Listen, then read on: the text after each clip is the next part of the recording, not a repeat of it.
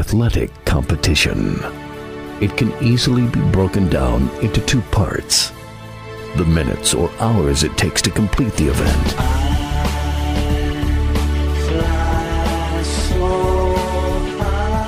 Then weeks, months, and years of joy or heartbreak.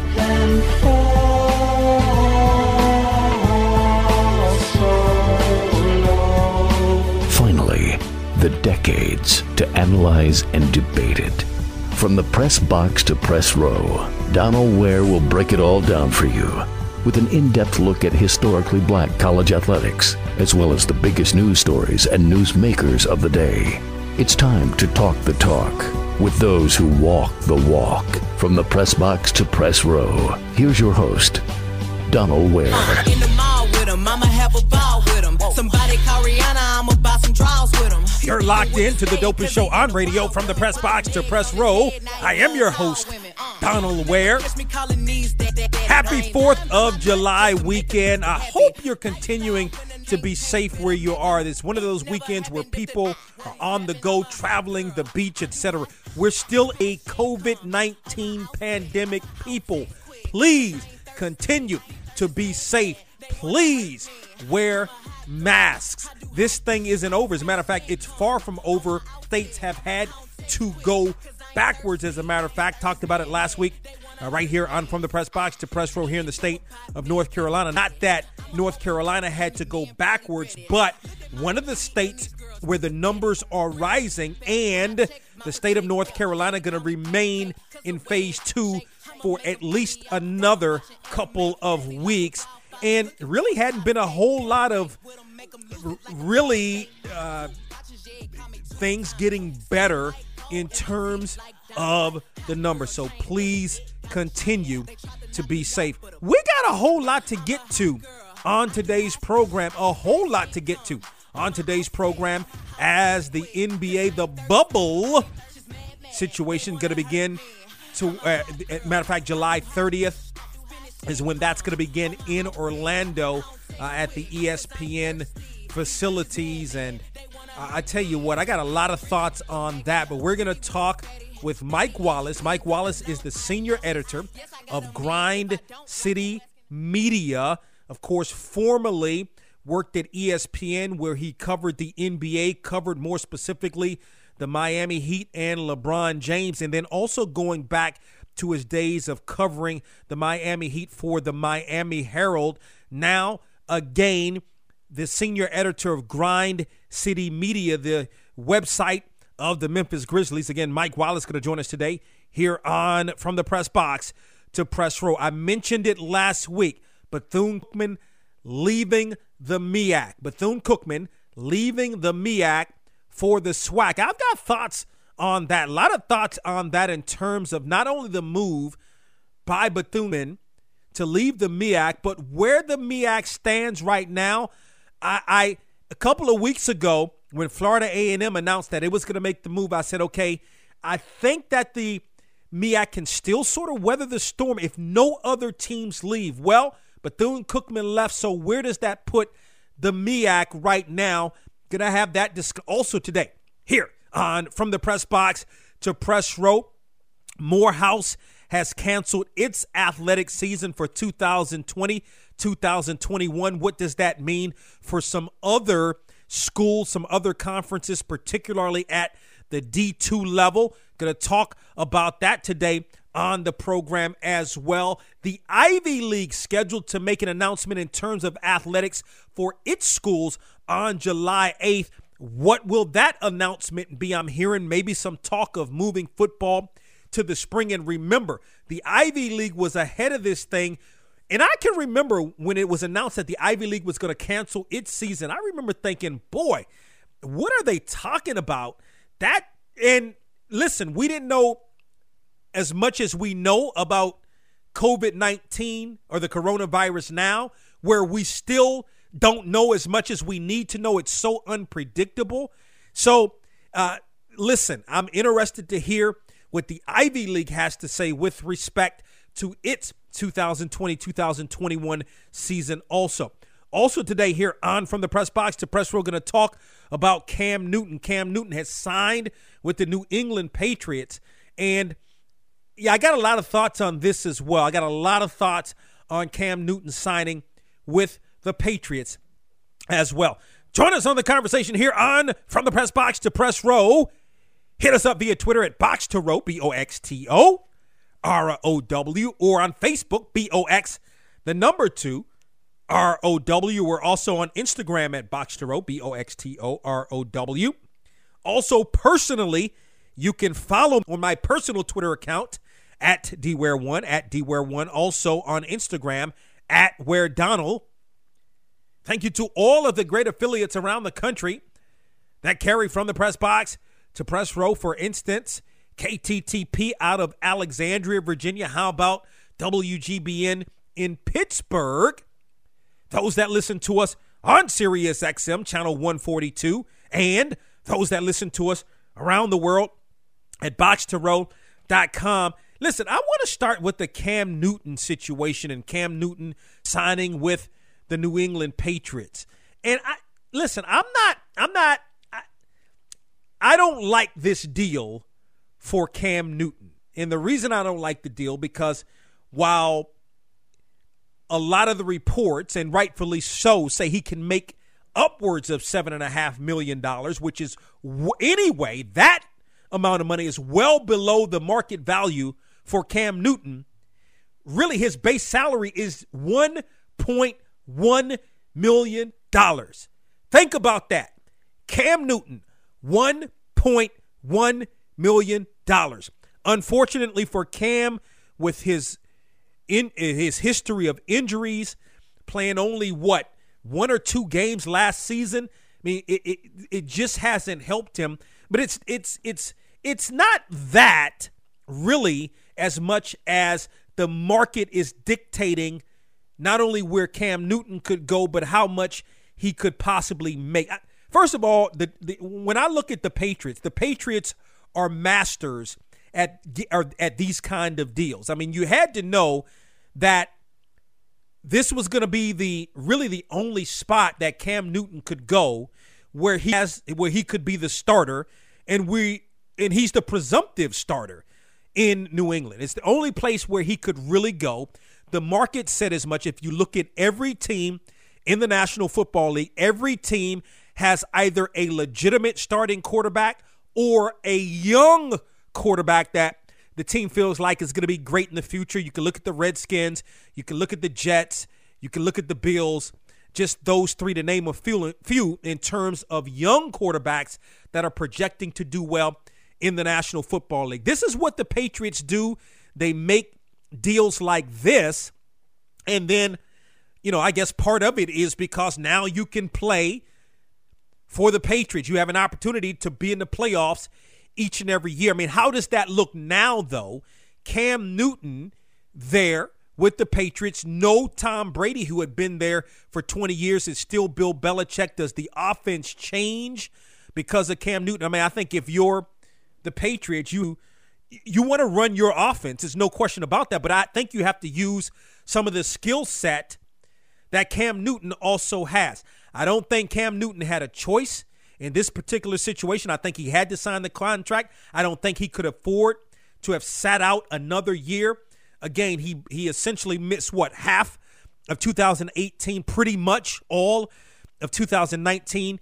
Yeah, he could have sat out a year, let the market reset come back in 2021 because you're going to see some quarterbacks in 2021. And, and, by the way, that's if we have a season. That's a whole nother conversation. But I mean, you're going to see um, the market reset for 2021. Um, listen, if you look at a guy like an Andy Dalton, if you look at, at a guy like a Jameis Winston, those guys are starting uh, starting quarterbacks and legitimate starting quarterbacks in the National Football League. But the market dictated that those guys now are backups in the league. You could talk to me all day about Jameis Winston and the fact that he threw 30 interceptions last year. He also threw 33 touchdowns and threw for in excess of at the totality of his career to this point. He's a legitimate starting quarterback in the National Football League, relegated uh, to a backup role. I mean, really, Philip Rivers uh, was sort of on the bubble in terms of getting a starting quarterback job. I mean, you know, I like. I mean, I like Jacoby Brissett. I think Jacoby Brissett is also a starting quarterback in the National Football League. The Colts decided that they wanted Rivers over Brissett. That's fine. Uh, you know, that's their prerogative. But again, it just shows the talent level of quarterback where we have uh, high, you know, top quarterbacks.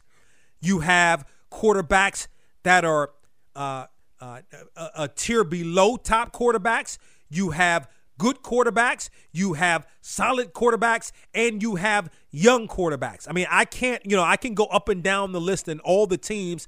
I mean, there are no bad quarterbacks. That's at the end of the day, right now, there are no bad quarterbacks. So the market said that ultimately Newton had to sign with the Patriots. Is the only team that was on the market. And I'm interested to see. I want Cam to ball out. I really want him to ball out so bad and be able to get his money for next year because the market is going to reset. You know, I, could he come back to the Patriots? I think it all depends. You know, the Patriots right now. I mean, how do the Patriots really look right now? I mean, I think with what the Patriots is the Patriots way and what the Patriots have in place obviously a good football team. I think you bring it's going to be different than what we've seen from the Patriots in years past. I think they thought they had a good defense last year, which did a really good job for them on last year.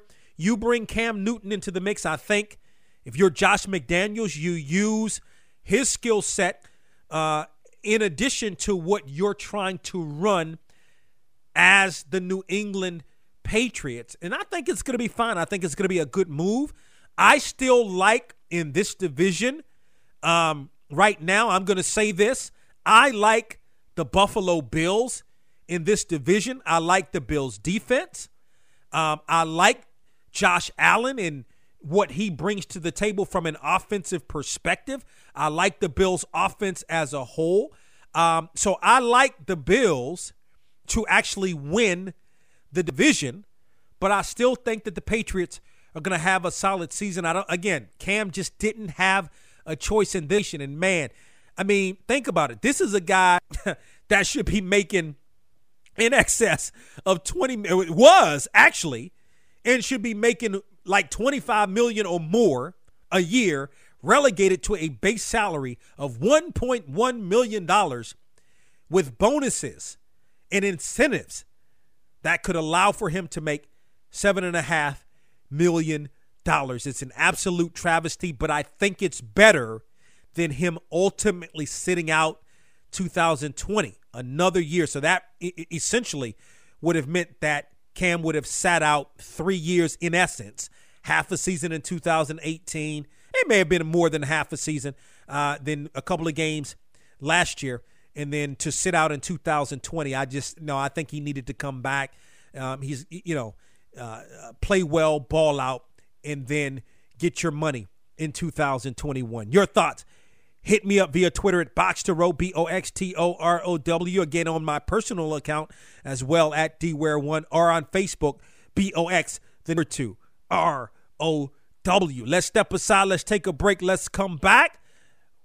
I believe we're going to be joined. We're definitely going to be joined on the program today by Mike Wallace, senior editor of Grind City Media. Want to talk some NBA, uh, either in this segment, I believe this segment, but if not, he's still going to join us on the program as From the Press Box to Press Row rolls on.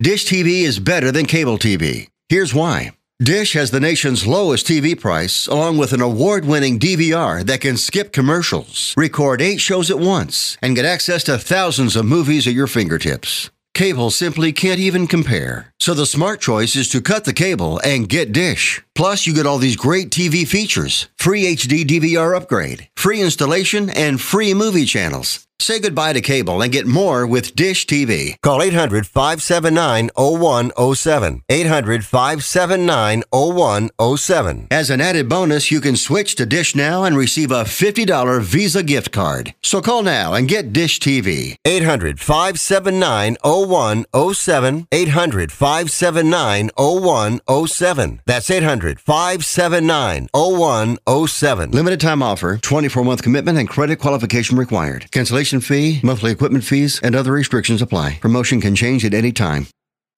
You're listening to From the Press Box to Press Row.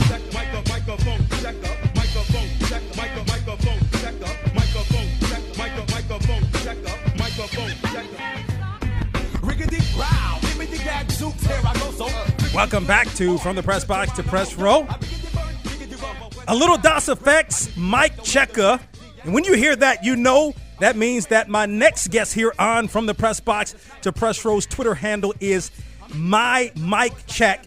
He is Mike Wallace, senior editor of Grind City Media. As I mentioned uh, a little bit earlier, has covered the NBA for many, many years. Covered the NBA uh, and the Miami Heat for ESPN, as well as for the Miami Herald. As Mike joins us here on From the Press Box to Press Row. What's going on, Mike?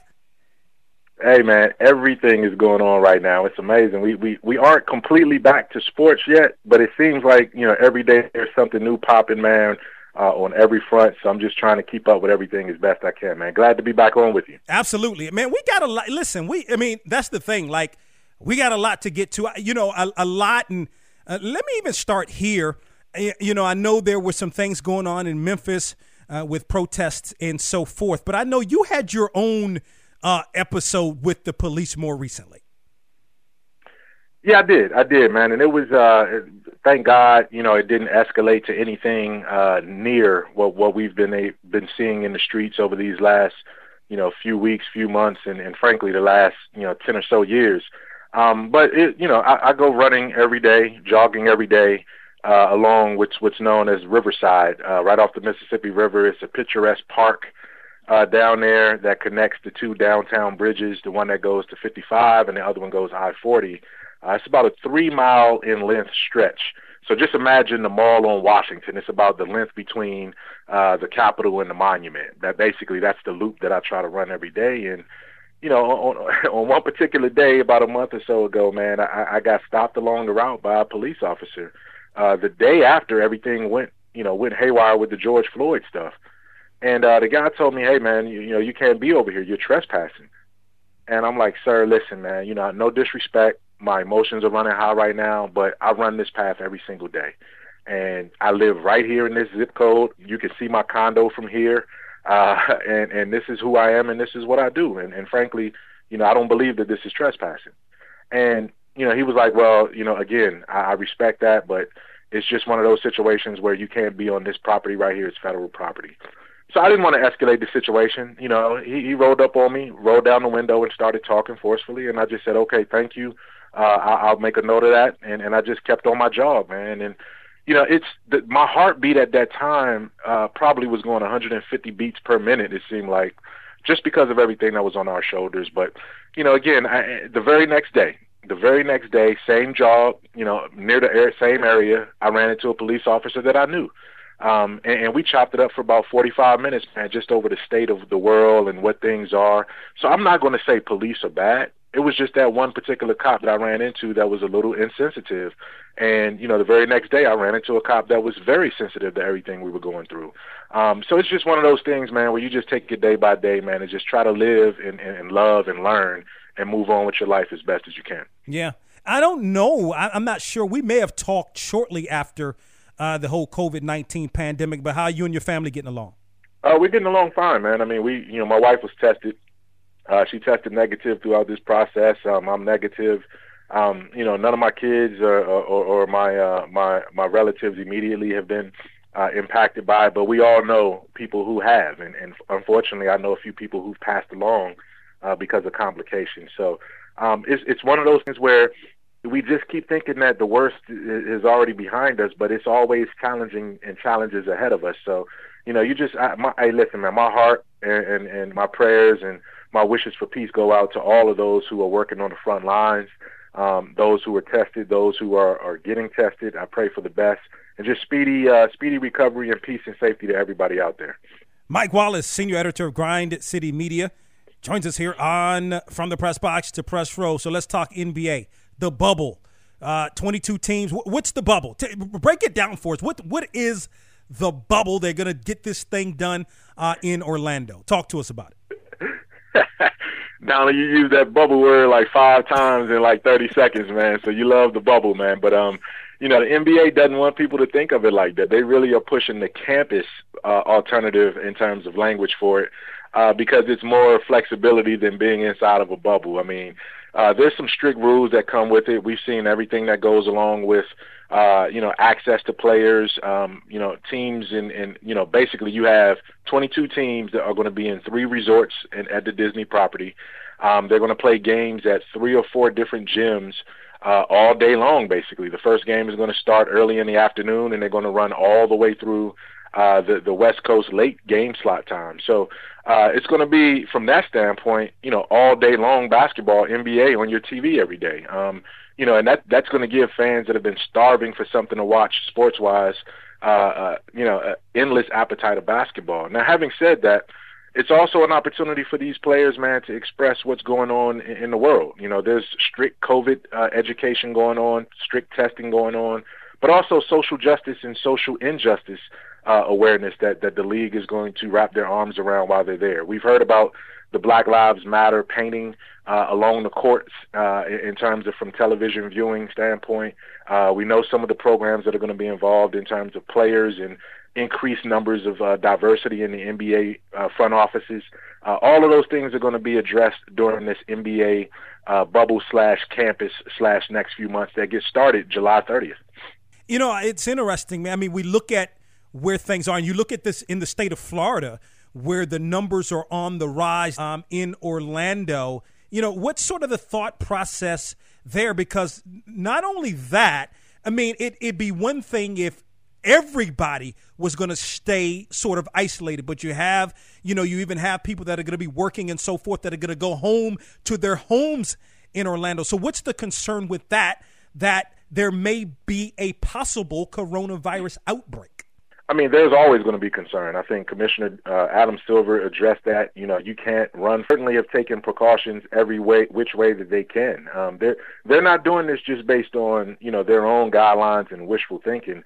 Uh, the NBA is working with uh, the CDC and local and state officials and, and, and making sure testing supplies are there for a surge in the greater Orlando area and that the NBA is not taking away uh, any kind of resources that could go to the citizens that live outside of that campus area. Um, but the fact of the matter is, Disney employees are in a separate union, um, and their union doesn't require them to stay on that property 24 7.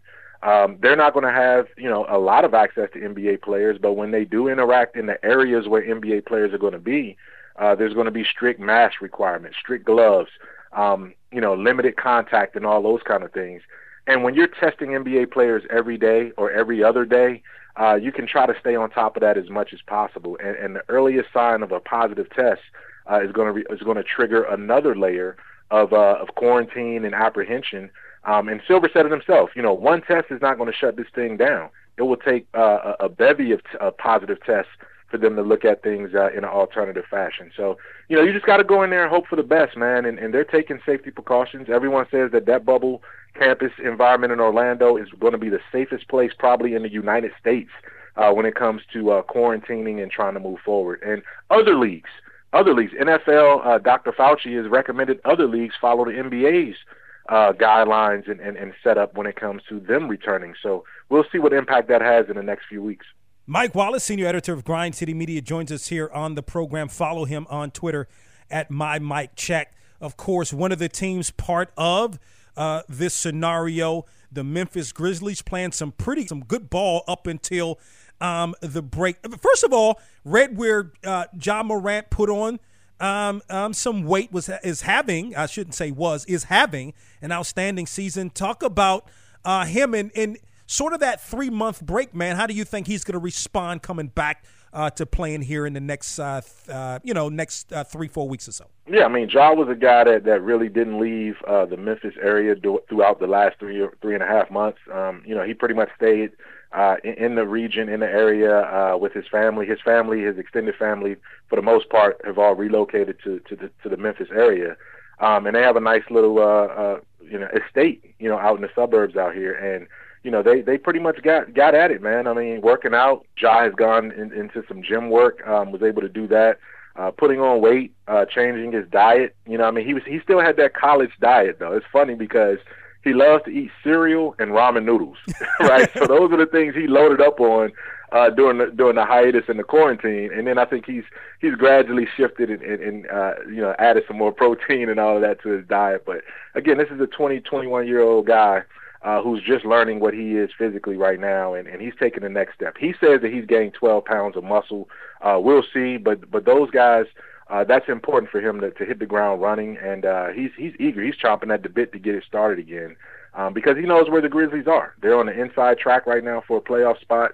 They got to hold off three teams that are right behind them in Portland, uh, Sacramento, and New Orleans. And um, it's going to be intriguing, man, because like I said, those three teams are behind the Grizzlies, and they want to hold on to a spot that will eventually match them up with LeBron and the Lakers in the first round. So these this this uh, this Orlando experiment is going to be uh, fantastic for the Grizzlies' development moving forward. Yeah, no, no, no question about it. So you know your thoughts on you know how the Grizzlies were sort of playing prior to uh, the the break, and then ultimately yeah. what they're going to be able to do in this scenario. Yeah, I mean they were playing, you know, uh, decent basketball before the break. I mean they were a 500 team. They were coming off of a 11 and 4 January, uh, a productive February, um, and, and then they went into March looking to really uh, head down the stretch and lock up uh, that that eighth seed in the West, and and they were in position to do that. They were just about to start a three game uh, road trip against Portland uh, San Antonio, and and and you know it was one of those situations where you know they they really needed to win some games in the closing toughest closing schedule of the NBA season uh, is what the Grizzlies were facing, and now they come back still facing a pretty tough slate too. So you know they were playing well. Uh, Justice Winslow was just about to get acclimated. Jaren Jackson Jr uh, is is healthy now. Um, Brandon Clarke, another phenomenal rookie, uh, is right there, and then they're going to uh, you know implement some of the new pieces that they've been able to uh, to pick up since the trade deadline too. So it's going to be it's going to be exciting, man. And you know, there's a lot of things going on. You know, once these teams get down to Orlando, and uh, it, it just makes me also look back to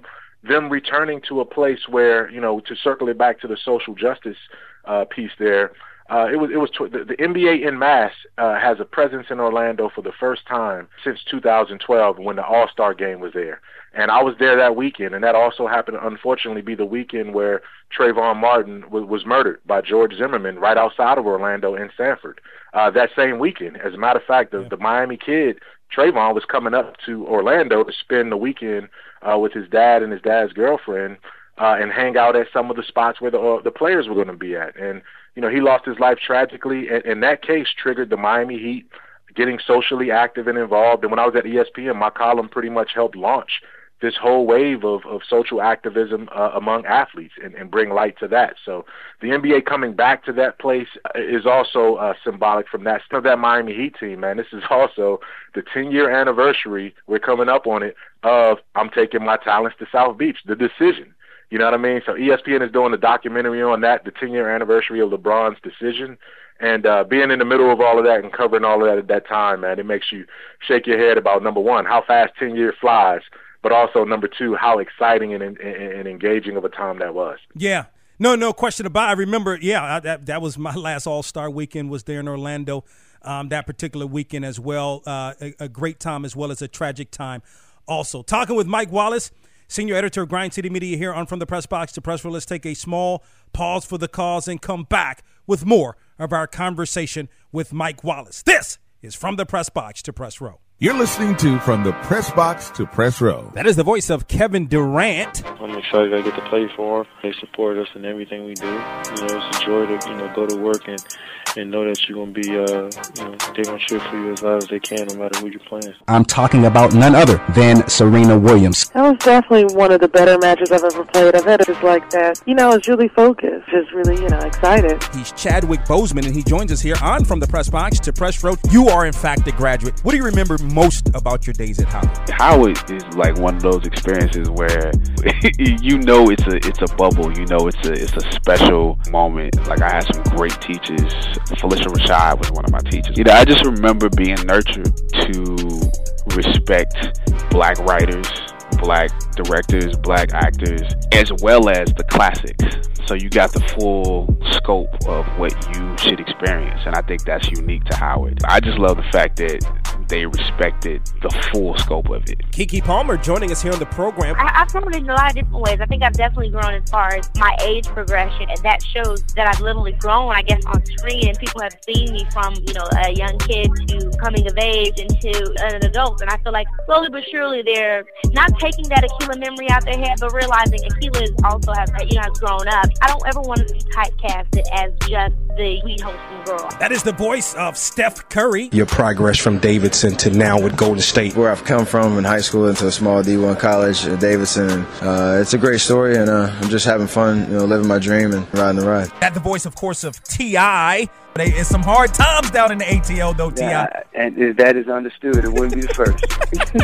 wouldn't be the first nor the worst. But you know, you got to stay down with the home team, though. You know. Nah, no question. I'm, I'm still, I'm still down with the Skins, man. What can I say? They're, they're not doing too well right now. Well, like you know what I mean. We gotta, hey, hey, hey, look, man, we gotta, we gotta hold it down so we can, so we can get it back right again. that is the voice of Maria Taylor, ESPN college sports analyst. College Game Day is a show that I grew up watching, a, a show that I've always loved. I knew that when I was uh, able to join, I was more than excited. I found out the same week as I turned 30, and it's just something that I never dreamed I would be a part of, but something that I'm so thankful to have under my belt to have done for an entire season. And, there's nothing like it, honestly. Hello, I'm Joss Stone, and I'm here chatting to Donald on Thunder Press Box to Press Row. Kemba Walker. There's a lot more poise now. You know, um, the game is slowed down, so you know I kind of know what to expect. I've been watching a lot of film on our offense and you know what plays I can make. You know, I'm just trying to make the best plays possible. When I draw a second defender to me, um, I know my job is done. I'm just trying my best to find the open guy. You know, the difference is guys are making shots. That's been the biggest difference. I'm talking about none other than Common. Well, I ended up at Sam just because I wanted to major in business, and FAMU had the illustrious School of Business, and I mean, I played high school basketball, but at one point my career kind of rounded off because I got injured and I wasn't getting as much playing time, so I became impatient. I went to school first starting off with general studies, then I found out that business was the key. That's what I wanted to do. I got into the School of Business, and it was definitely a great learning experience for me. She's regarded as the best gymnast in the world. She's Simone Biles, the ESPN swimsuit edition. Actually, really fun. Like to be honest, me and Aly had a lot of fun. We were like, oh, of course, like we're the best shape of our lives. We're feeling confident about our body, and we hope that other young girls and women like feel that being strong is still beautiful. So that's what we kind of try to do. Mine was just like beauty, but also showing muscles. Like I feel like when little girls look at that, they'll think it's okay to have muscles and be beautiful and like sexy at the same time in a good manner. And I think that's what we got across. Hopefully, it was great. Greatest football player to ever play, Jim Brown. Muhammad Ali was a principal person in the country at the time, and he stood up and said that he was not going to the service because it was against his religion. Mm-hmm. Called all the top black athletes together, along with Carl Stokes, the first black mayor of a major city. So I'm glad you brought that particular incident up. Snoop Dogg is on the mic. Pay attention. Oh man, thank you for having me play in a real way. I mean, I'm so honored. Snoop Football League has done so many wonders. We got over 200 kids that have graduated from high school. We have over 50 kids that have gone to Division One. WWE champion Alexa Bliss. How does one go from being a cheerleader as you were at the Division One level at Akron to being the WWE champion? well. Uh, after I cheered in Akron, my uh, trainer had told me that WWE was having a tryout. So, and they knew I was a fan. So I went online and I submitted a video to WWE.com. Um, I didn't think anything would come of it, but then I was called and given a tryout. And then after I tried out, I was signed to NXT, and it just kind of became a roller coaster from there. We're joined by the one and only Jerry Rice. What do you remember most about those days at Mississippi Valley State? What is going on at Mississippi Valley State? University. Why are these guys putting up unbelievable numbers? And that brought awareness to the school. And after that, I got drafted to the San Francisco 49ers. Hey, everybody, what's going on? This is Anthony Anderson, international movie star and funny mother. and you're listening to From the Press Box to Press Row. From the Press Box to Press Row is the sports talk show that is the voice and the talk of HBCU sports with a flair for pro sports talk and entertainment. Check the show out online at www.boxtorow.com. That's from the press box to press row, real, relevant radio. Those who can, do. Those who can't, talk. Join Donald Ware in the conversation. From the press box to press row. We're back here on From the Press Box to Press Row. We're talking NBA. Mike Wallace, senior editor of Grind City Media, joins us here on the program. Do any teams that you think that are sort of sleeper teams, like bottom tier team, the Wizards or whomever that you know could uh, you know win some games here and, and uh, you know make it to this uh, to this playoff round? You know they're not. A, I'll start with the West. They're not a bottom team. They're actually second right now. But but my favorite to come out of the West is not LeBron James and the Lakers. Is is not James Harden and the double MVP backcourt in Houston. It's the LA Clippers. I really think in this kind of environment where rugged defense and trash talking and mental toughness uh, is going to come into play in an empty gym where, again, guys are going to be chatting, chatty back and forth with one another. Everything is going to be heard. People are going to get in their feelings uh, a team that's mentally tough like the L- L.A. Clippers with Pat Beverley and and, and Harrell and, and not to mention obviously Doc Rivers and, and the superstars and Paul George and Kawhi Leonard. They have everything that they need uh, uh, to to thrive in an environment like that. So they're not necessarily a sleeper. I, I would co- consider them my favorite. My sleeper in the West was going to be uh, Denver. But when you're hearing, you know, information coming out of there about how uh, the uh, COVID-19 is impacting that team right now, um, three or four players and staffers have, have been infected, and now Jokic, their their all-star center, hadn't even been able to make it back to the United States uh, uh, so far this week. It's it's one of those situations where you got to scratch your head and wonder where they are. They were going to be my sleepers in the in the West. In the East, um, Boston is very, very interesting. They're young, they're dynamic, they play well together, they defend. They're sort of a quieter version of the Clippers. So I think that that would be my team uh, in, in the East to look out for. And also the Miami Heat. That's another rugged, defensive-oriented, mentally tough team too. So Boston and and, and Miami in the East, and uh, the Clippers in Denver in the West will be the two teams I would say on each side that can make some real noise. For you, uh, maybe outside of the social justice uh, part of this, which you talked about, and of course you just mentioned, you know, a, a, a couple of teams, West and East, uh, that are sleeper teams for you. What are some of the storylines we need to be looking for, you know, in this process? You know, I, I think the, the number one, the main storylines are are all centered around health and, and safety and you know trying to get this this this campus format to make sure all players are and and staffers for that matter uh, can can get whatever treatment that they need if they do indeed test positive, and that they can also you know try to uh, uh, maintain the social distancing and not have this you know completely shut down to this. Um, you know, and and you just want it to work out. Um, I also think that the storyline about the age of the, some of the coaches, um, you know, Alvin Gentry, uh, Mike D'Antoni, Gregg Popovich, some of those coaches are beyond or in that threshold of, of you know coaches that are at risk because of their uh their, their demographic and their age. And how they can you know sort of maintain their health is going to be another thing too. Um players being without their families is going to be a big thing. I, I would really love to do a piece uh, on how you adjust to not being around your family for three you know up to three months um or, or two to three months. That's tough. These guys all go on road trips. We go on with them too as broadcasters. So I'm, I'm accustomed to being away as long as two weeks or something but but to not be able to have you know uh, that that daily touch with your family for that long of a time uh, is something you wonder how players can get around that. And, and even the single guys, like single guys, are used to having the ability to go out and date and have fun and and have you know interactions with uh, significant others who aren't going to be there. So how do they get around that that uh, situation? So there's some storylines out that I'm definitely intrigued to see how it plays off off the court. Mike Wallace, senior editor of Grind City Media, joining us here. We appreciate the time, Mike. Lastly, you've done a tremendous job, you and your staff, with Grind City Media and grindcitymedia.com.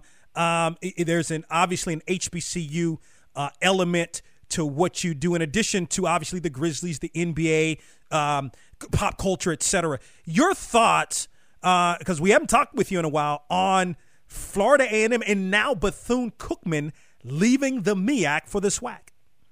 You know, I, I, I didn't like it for the MEAC. I love it for the SWAC. I, I do think naturally they they they fit geographically better. And you knew, you knew if FAMU was leaving, Bethune had to come too. As much as they, as much as they, they despise the the, the the the being considered the the stepbrother and the little brother of FAMU when it comes to that. They know that look, as long as they're lockstep with with with FAMU, um, they're going to be fine. That rivalry was going to survive. Just like you, you wrote an excellent column about that. Um, at from the press box to press row uh, on, on the MEAC and, and losing Bethune and FAM. Um, but I think it, it makes the SWAC a super HBCU conference. Um, and, and I, love, you know, what, what, uh, what Dr. McClelton is doing uh, from a commissioner standpoint, bringing these these schools in, bringing these markets and these brands in. I'm looking forward to it. It's going to require some realignment, so that may shift, you know, Arkansas Pine Bluff and maybe Mississippi Valley or something like that over to the uh, to the to the west.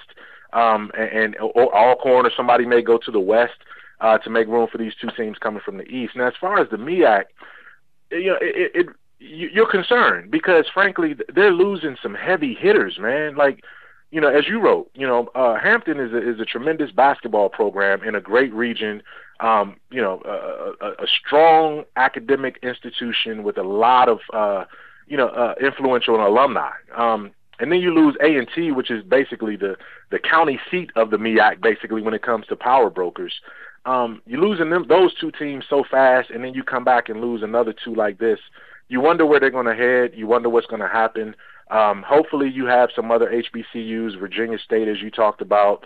Um, you know, and some other schools maybe can can jump up. You know, maybe it's time for a Tuskegee or something, maybe to jump up and, and try to get up uh, into the uh, Division One ranks. We'll see how that goes, but I think it's great for the me. I mean, for the SWAC I wonder what happens with the Celebration Bowl at this point.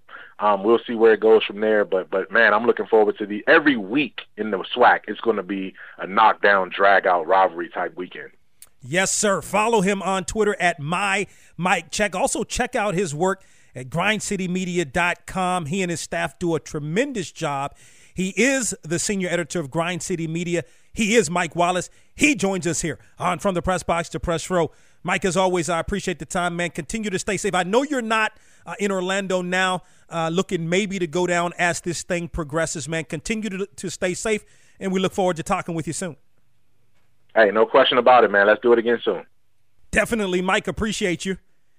And think about it the SWAC right now, 12 schools in the SWAC. I talked about a super conference going back, what, three weeks ago or so now.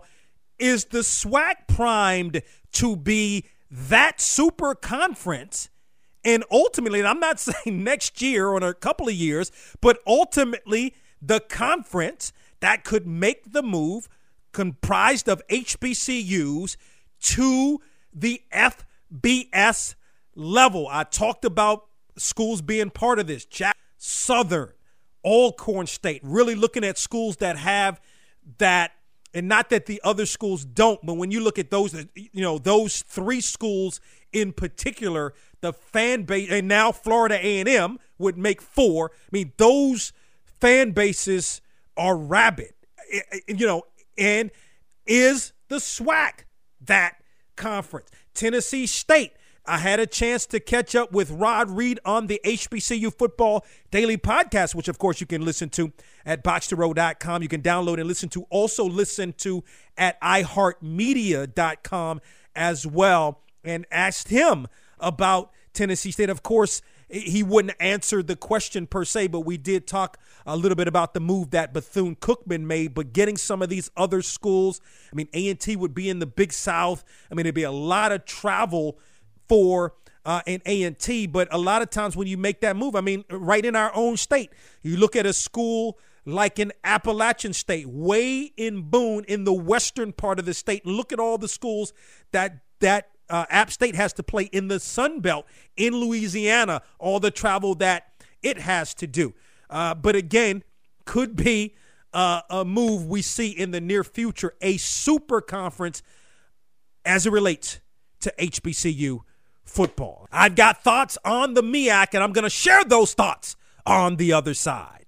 On last week's From the Press Box to Press Row with Donald Ware. Oree Banks was the head football coach at South Carolina State during the Orangeburg Massacre back in 1969. My players was committed to try to correct some situation they thought was definitely need to be corrected. They asked me, and I informed them that you have to make the move that you're going to live with for the rest of your life. You have to be upfront, and I'm going to support you 100%. I felt very strongly that what was going on in Orangeburg was definitely discrimination at its worst. From the press box to press row is one of the hottest sports talk shows in the country. Join Donald each week as he takes you on a journey through the world of HBCU sports and pro sports and interviews with top sports and entertainment figures. That's from the press box to press row each week on your favorite station.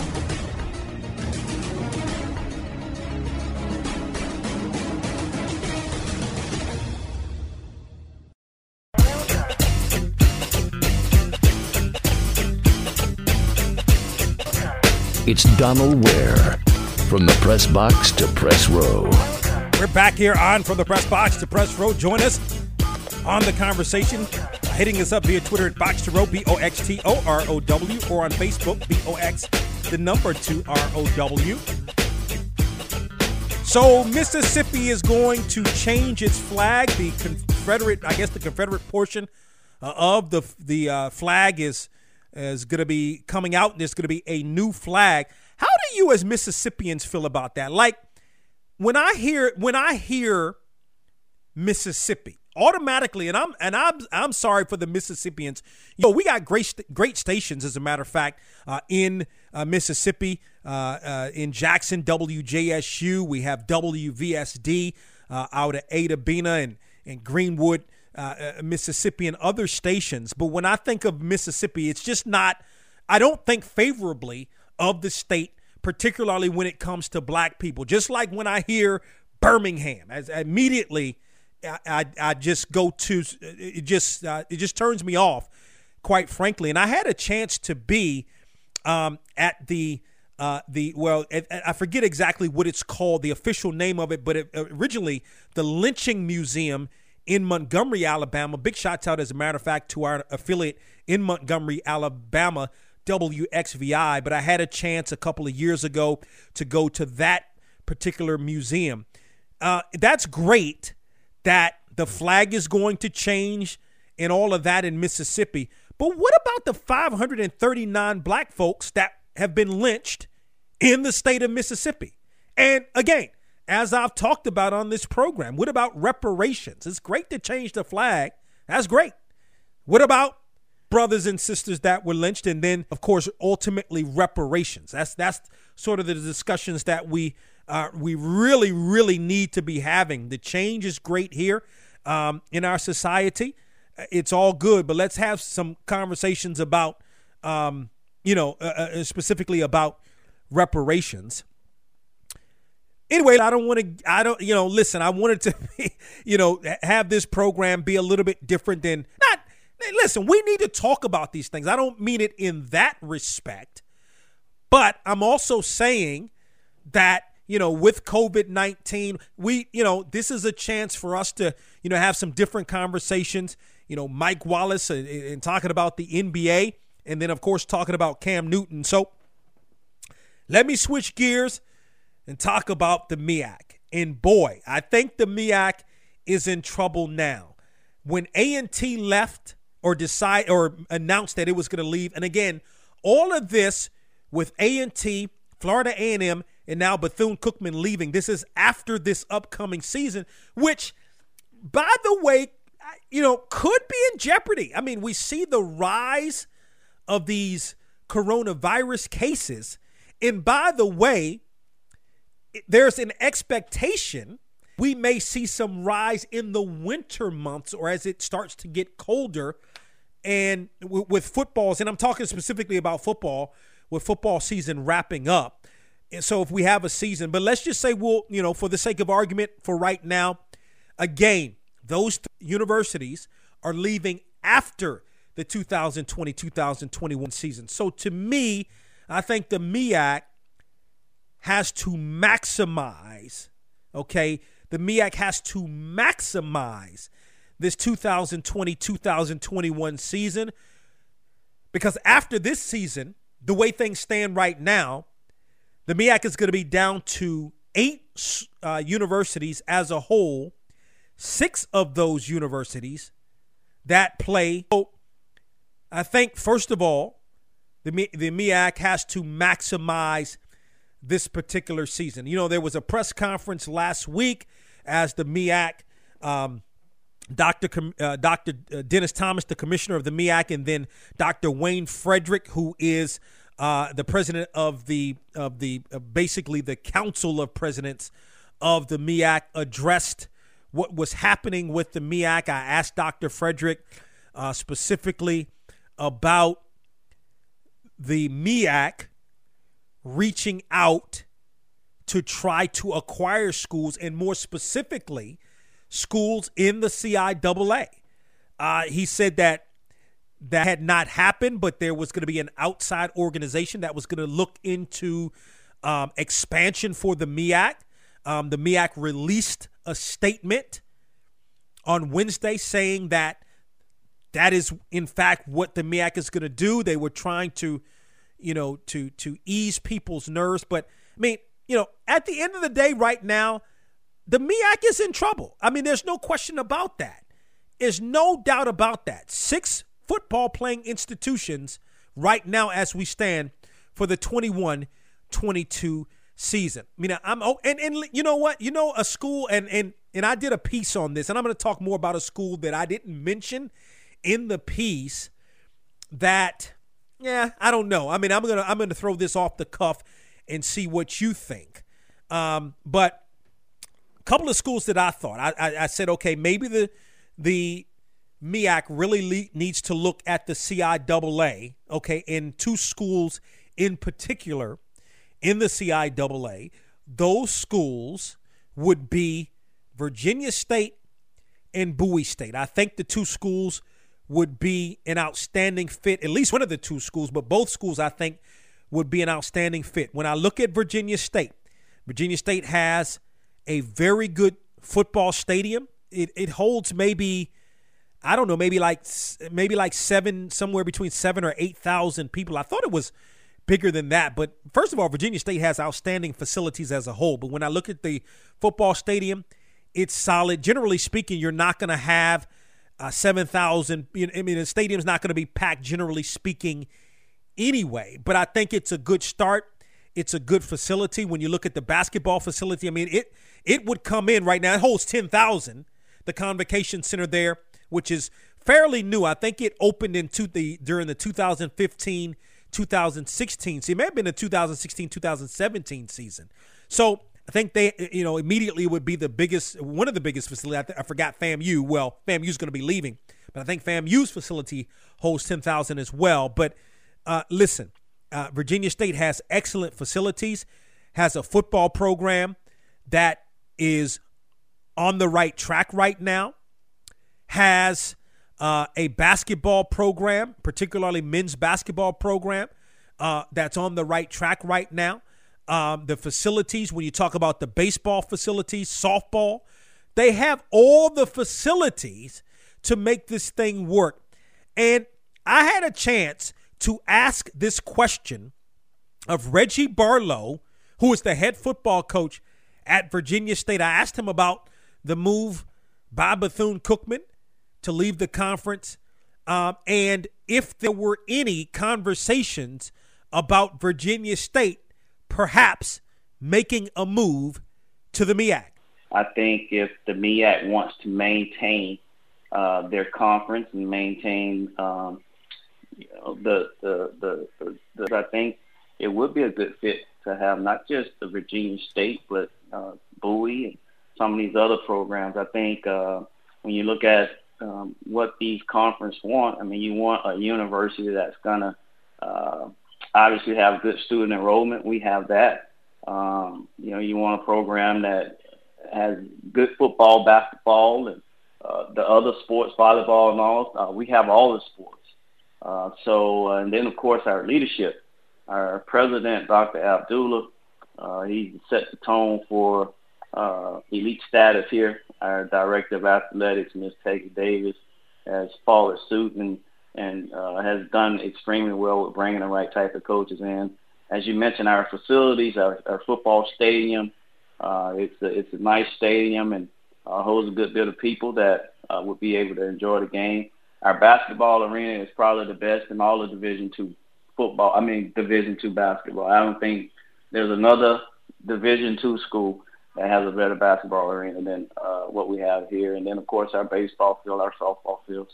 Uh, we have it all. We have it all, and um, I'd, I'd love to have two uh, transition um, to the MEAC, but of course right now CIAA representing, and uh, we're enjoying it. Reggie Barlow, the head football coach at Virginia State. That was on the HBCU Football Daily Podcast. By the way, I invite you to listen to the HBCU Football Daily Podcast uh, at box2row.com as we preview all 52 of the HBCU football playing institutions. Sounds like Reggie Barlow's an advocate for possibly making that move to the MEAC, but certainly that's a move that's got to come at the AD's level, beyond that, uh, at the president's level, even beyond that, uh, at the board of directors level. But we'll see how that uh, certainly could play out, and I, I, would hope that the MEAC would uh, would would look to. I, I, you know, one of the things is in this, with all that has happened here in the last four months or so, the MEAC just wasn't prepared. The MEAC was not prepared for this type of mass exodus. You look at this, uh, you look at the schools that have left. I mean, you're talking about five institutions in less than a three year time frame where it looked like the MEAC was going to add three more institutions within a, you know, a, a, a what a three, four, five year period. So the MEAC clearly was not prepared for this. Got to add some schools. The Richmond market would be a great uh, media market. It's the 56th ranked television market in the U.S. And then look at a school like a Bowie State. Again, solid facilities, good football program, uh, good basketball programs um, as well, good overall athletic programs, uh, as a matter of fact, as well, in an outstanding media market in the Washington, D.C. media market, which is number six. I think a move like that would solidify the D.C. market. Howard doesn't get a whole lot of play um, necessarily, but I think it's getting better media wise for Howard. But you throw a Bowie State into there at the Division One level now, I think it solidifies that media market. So I think the the MEAC still has some cards to play, but it's got to play its cards, and it's got to play its cards quickly. And again, ill prepared, in my opinion, but it's not too late for the MEAC to salvage itself. Your thoughts. Hit me up via Twitter at Box to Row, B O X T O R O W, personally on my Twitter account at DWare1, at DWare1. Of course, I also shared my thoughts in depth on our website at box2row.com. I invite you to read my thoughts. Now, hear this. Now, hear this. George Williams is out as the athletics director and track and field coach at St. Augustine's. George Williams out as the athletics director and track and field coach at St. Augustine's. Won numerous, numerous national championships, both indoor and outdoor, men and women. Also was the 2004 USA Olympic men's track and field head coach George Williams, fired by St. Augustine's after 43 years, a graduate of St. Augustine's. And uh, we'll have more. You can, uh, we'll talk more about that uh, at box2row.com. More information about George Williams out as the head coach of St. Augustine's at box2row.com. I got to get ready to run here on from the press box to press row. I want to alert you to something. August 20th, August 20th, will be our 15th year on the air. As a matter of fact, on August 20th, 2005, at 5 p.m. Eastern, from the press box to press row came on the air, and we're going to celebrate. We're going to do something big virtually. I want you to be on the lookout for that. Be on the lookout for that. We're going to do something big virtually celebrating from the press box to press row. 15 years on the air come August the 20th. Don't forget about the HBCU Football Daily podcast. You can download or listen to the podcasts on our website at box2row.com. And always remember to support those that support you. From the press box to press row is presented by DW Communications.